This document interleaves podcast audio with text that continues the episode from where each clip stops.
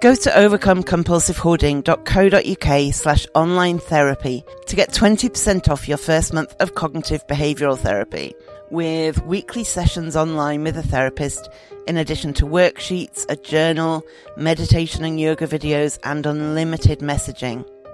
There's strong evidence that CBT can help people who hoard and accessing therapy online can be affordable and accessible. Find out more and get your discount at overcomecompulsivehoarding.co.uk slash online therapy.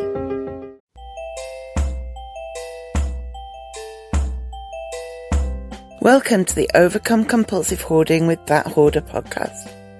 I am drowning in stuff and trying to find a way out. Listen as I explore the issues and delve deep as somebody profoundly affected by hoarding disorder Find out more, including links to subscribe to the podcast at overcomecompulsivehoarding.co.uk and find the links there to follow me on Twitter, Facebook, Reddit, and all over the place. So I'm going to talk today about an idea that I'd come across a few times, but I hadn't really thought about how I could apply it to myself. But I've been doing some work on this and I had a recent experience that made me think it's actually a great idea. So I'm going to talk about shopping your own stuff. There is not much point in dehoarding your home if you're only going to fill it back up with new purchases. I say this with a not insignificant dig to myself. I'm not the best at not buying things, but that is exactly why shopping your own stuff was an important thing for me to start incorporating into my life there are always going to be things you need to buy, you know, obviously, but often, especially for hoarders, we do already own the thing we think we desperately need. Or something close enough to do the job. I'm not the only person who has deliberately rebought something I know I already own because I can't find it. But there are also things that I think I don't own, but actually I do. So I had an event recently, a work event. Now, like many people, I've been working from home and I don't really have smart work clothes anymore. And I had a big event that I was quite nervous about. I had to make a good impression. I had to be really on it professionally. And my anxiety about this event, I started to think, well, if I can make sure I look my best, then I won't be nervous. Now this obviously isn't true, but it was just the way my brain kind of thought I could deal with it. So I thought, right, if I look really smart, then, then I'll make a good impression and it will be great. So I bought some makeup, which was a legitimate purchase because I also haven't worn makeup for ages and you can't just, you can't use makeup that's been open and used for years and years and years it gets full of bacteria and germs and you have to throw this stuff away and restart once in a while. So I think that was a legitimate purchase. I just bought some basic makeup and then clothes. This is where what I did was unreasonable. I thought, right, I don't have work clothes. No, that's not true. But I, in my anxiety, that's what I was telling myself. So a couple of weeks before the event, I did an online shop for kind of, for some work clothes. And I deliberately, because I have so much stuff and because I lose stuff a lot, I deliberately put the parcel when it arrived in a particular place and didn't especially open it or look at it, but I w- needed to know that I wouldn't lose it before this event. So the day before the event, I thought, right, I will try these different things on that I bought and see which feels most comfortable so that tomorrow I can just get dressed and go and it will be fine. So I opened this parcel properly and discovered that in my anxiety and in my panic, I had bought trousers and nothing else. I had three pairs of trousers and I found out which were the most comfortable, so that was fine, but I hadn't bought a top. And to say I panicked is an understatement. I convinced myself somehow that I own no tops and that I would have to go to this posh work event topless. I mean, I was literally wearing a top as this happened, but because my anxiety was so manifesting on how I presented myself, that was my panic. And my clothes are in a, I'm improving how my clothes are organized, but it's still quite chaotic. But what I have been doing in a bit to kind of containerize things, I've got various big bags and I'm putting tops into one and bottoms into another and jumpers into another and that kind of thing. So I got the big bag of tops. Now bear in mind, I was there with a big bag of tops, still going, I have no tops. Rationality wasn't my friend at that particular point. And so I started going through the tops in the big bag of tops. And I found a good three or four that would have been suitable for a smart work event. So that panic was over.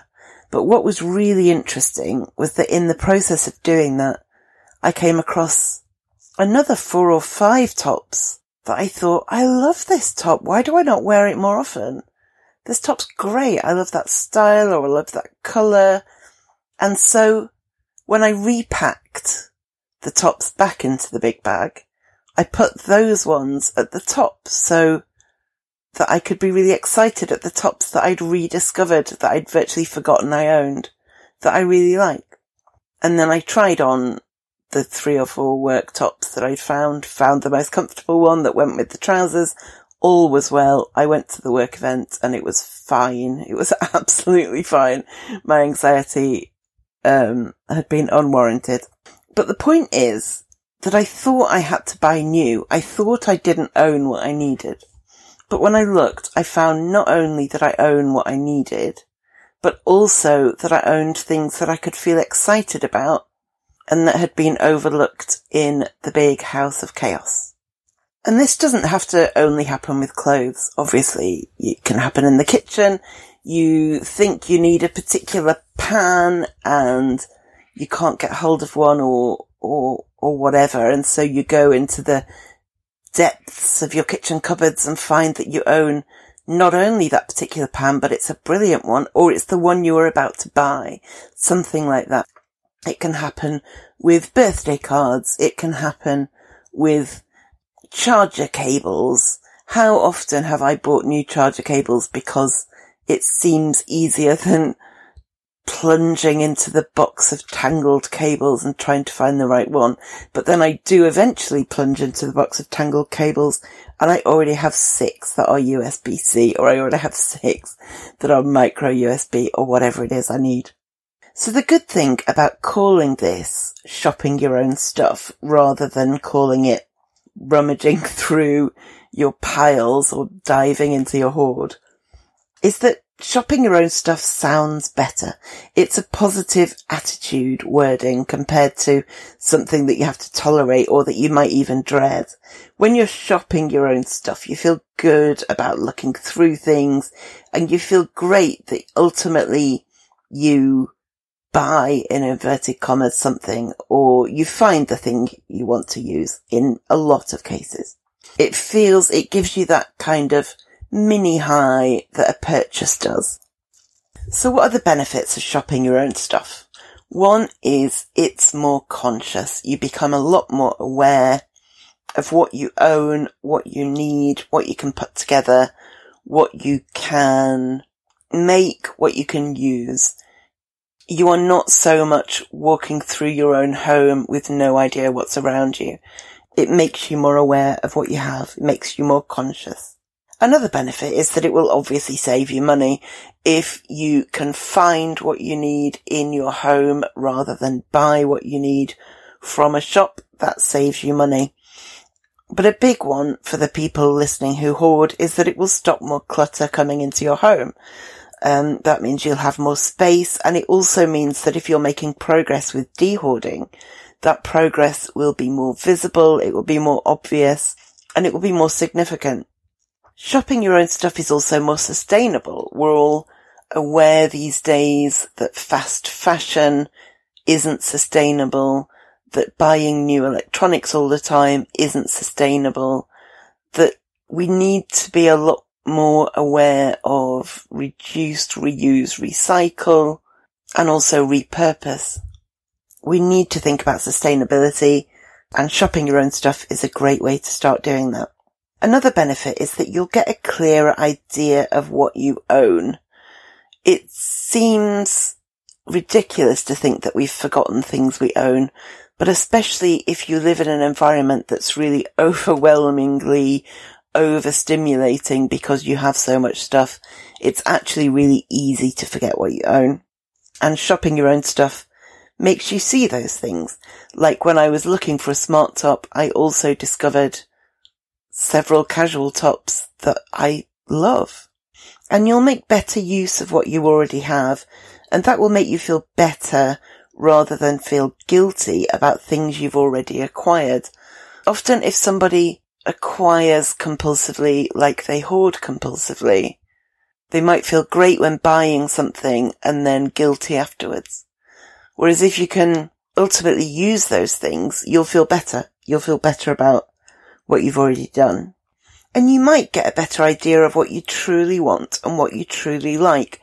When you go in a shop, say, say for clothes, then what you're choosing from is what that shop's buyers want to sell you. What you're choosing from is what that shop is marketing to you. And so you can lose track of what you as a person, as an individual actually like. Maybe the colour of the season is yellow and so you buy the yellow things. But actually, if you were choosing from a rainbow of clothes, you would never choose yellow because you're not a fan we are all influenced by marketing and we're all influenced by what shops are trying to sell us. But if we avoid the shops and look at what we have, we'll develop a deeper sense of who we are, what we like, and what we want. I'll be back in a sec. Hey collectors, this is Rachel Seavey, host of the Hoardganize podcast.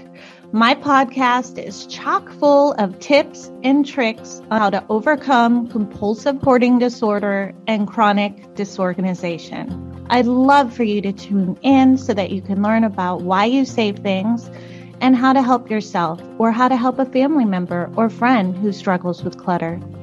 You can find me at hoardganize.com or download my podcast on any of your favorite podcast apps. Another benefit is that you will probably, if not certainly, find things you knew you owned but thought were long lost. There are things that I know I have, but I couldn't tell you what room they were in, never mind what part of the room or what drawer or what cupboard or what pile, let's face it. Things that I really want to find and that as yet I haven't. And if you shop your own stuff, sometimes by pure chance you come across those things and that feels great. And finally, another benefit is that if you really, really, really need to buy something, if you need something and genuinely don't own it, and genuinely also don't own something you could repurpose to be that thing, it will be clearer through this process. You'll be able to buy it with a clearer conscience, thinking, okay, I really, really don't own this or I did own one, but I found it the other day when I was shopping my own stuff and it is broken beyond repair. So this can make you feel better about the purchase and less guilty about ultimately having to make a purchase. So when should you shop your own stuff? One example of a time to shop your own stuff is when you've lost something. You know you own it, but you don't know where it is. I don't know if this is common amongst hoarders, but I tend to assume that if I don't instantly know where something is, then it's pointless to even look. I feel like it's easier to just buy another one than to try and dive into a big pile of things to try and find something. And yet that's really counterproductive. It's not just that it's a waste of money. It's not just that it's bad for the planet. It's also that it brings more things in, which makes it doubly hard to find something next time I lose something. So if you know you own something or strongly suspect you own something, but you're not quite sure where it is, try shopping your own stuff before automatically making a purchase. It may be that you really, really, really have a good shop around in your home and you genuinely can't find it. And if that's the case, And if you can ask yourself whether you really, really, really need it, and if you do, then you can buy it. But the thing to avoid is automatically assuming you won't be able to find it and buying it without even trying. This is something I'm working on. Obviously it failed when I bought new trousers for that work event, but it succeeded because I failed to buy new tops and I ultimately found exactly what I needed.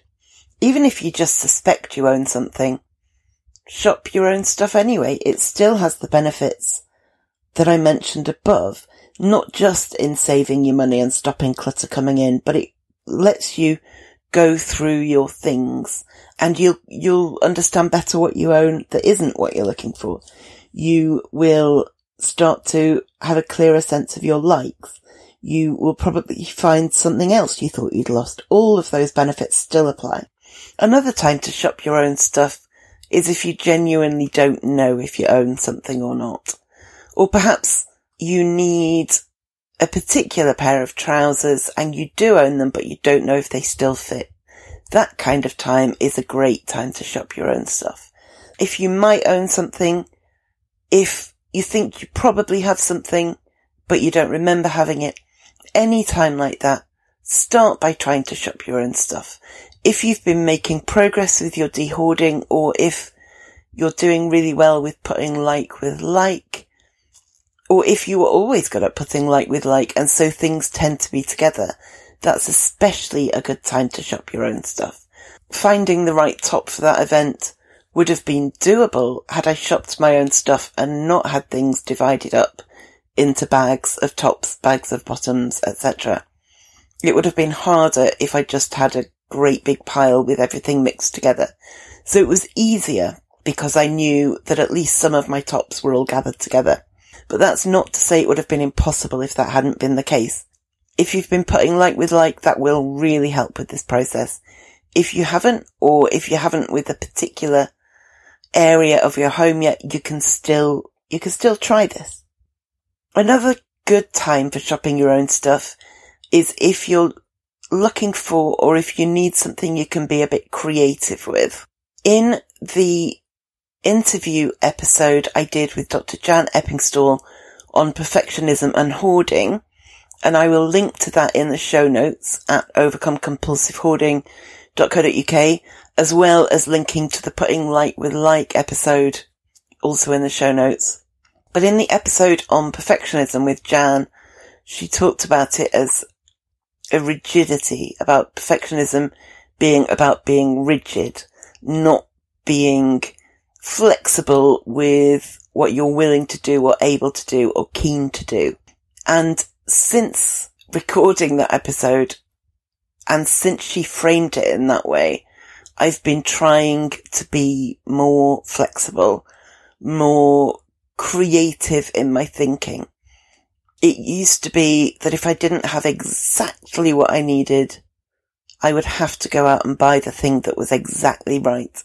Whereas now I'm trying really hard and succeeding at being less rigid. If I don't have exactly what I need, but I have something similar that will more or less do the job, then that will do. If, if in the long term it doesn't work, then I can reassess that. But my first attempts at things, I'm trying to match what will do rather than having to have perfection from the start. So an example of this is storage, you know, like boxes and bags and how to keep things because I've been trying really hard to compartmentalize things. So like with my clothes, rather than having piles of clothes, putting things in bags or boxes. And I had something, I needed a box. I needed a plastic box with a lid, right? And I had a very clear idea in my mind of the exact size, the exact proportions, the exact shape. And I love buying storage stuff. I don't know why. I just do.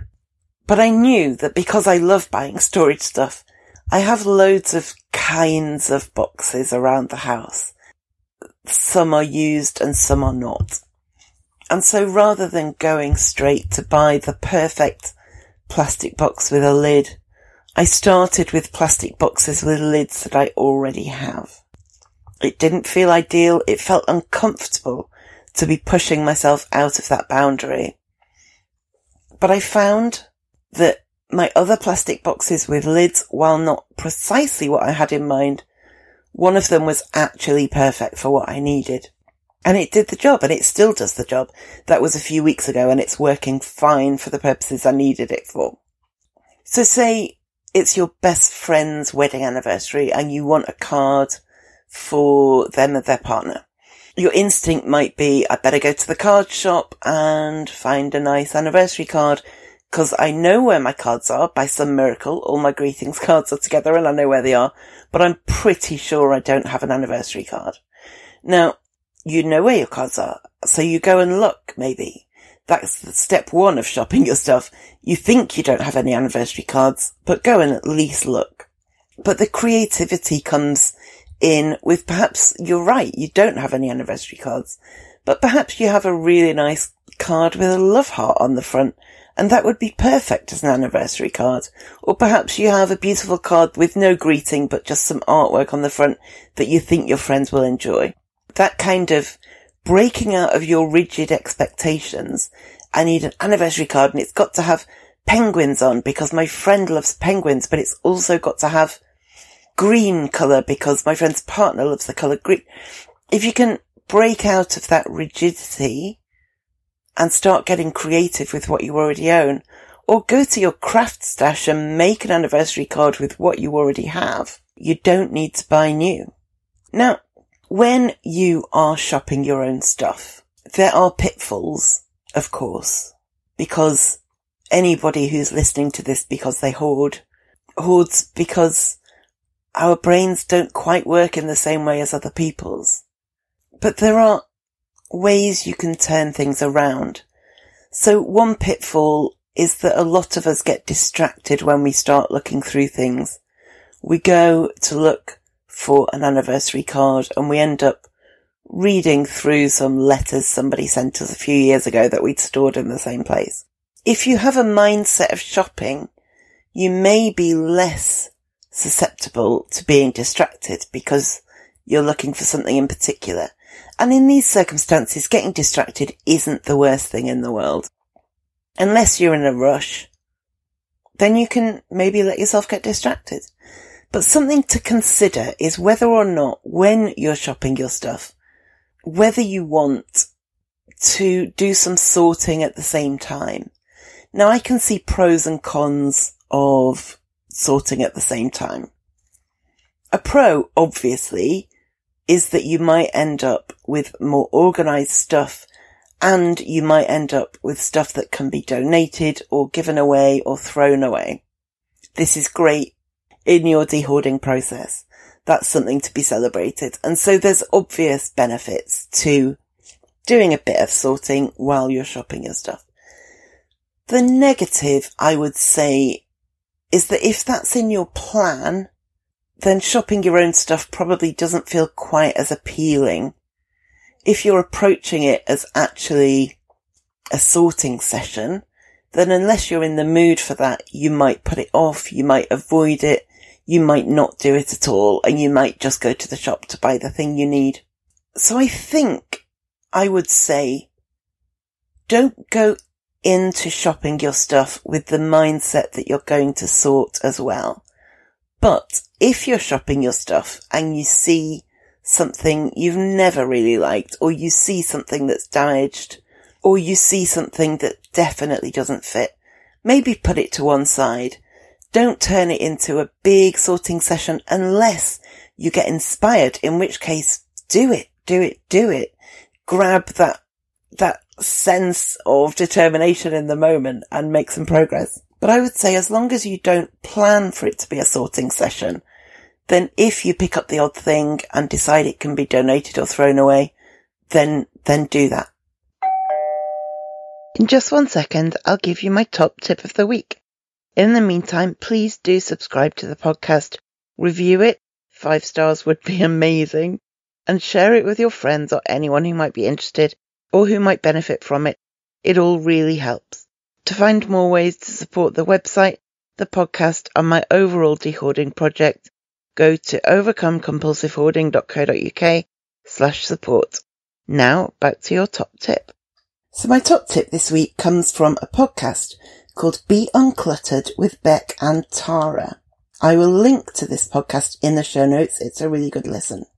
And in an old episode from 2018, they are talking about how to know where to put things if you're sorting and you don't know where something should live.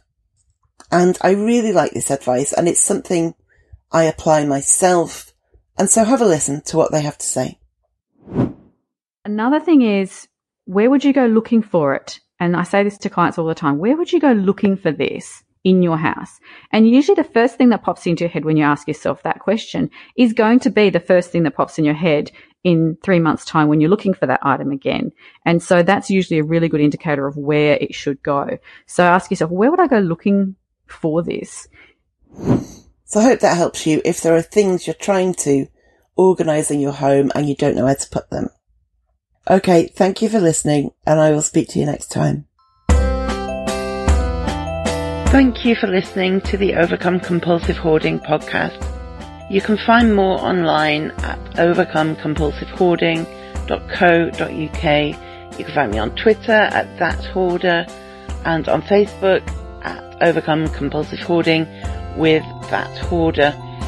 To find out more about how you can support this podcast and the overall project, go to overcomecompulsivehoarding.co.uk forward slash support and do subscribe to this podcast so you make sure you don't miss any future episodes.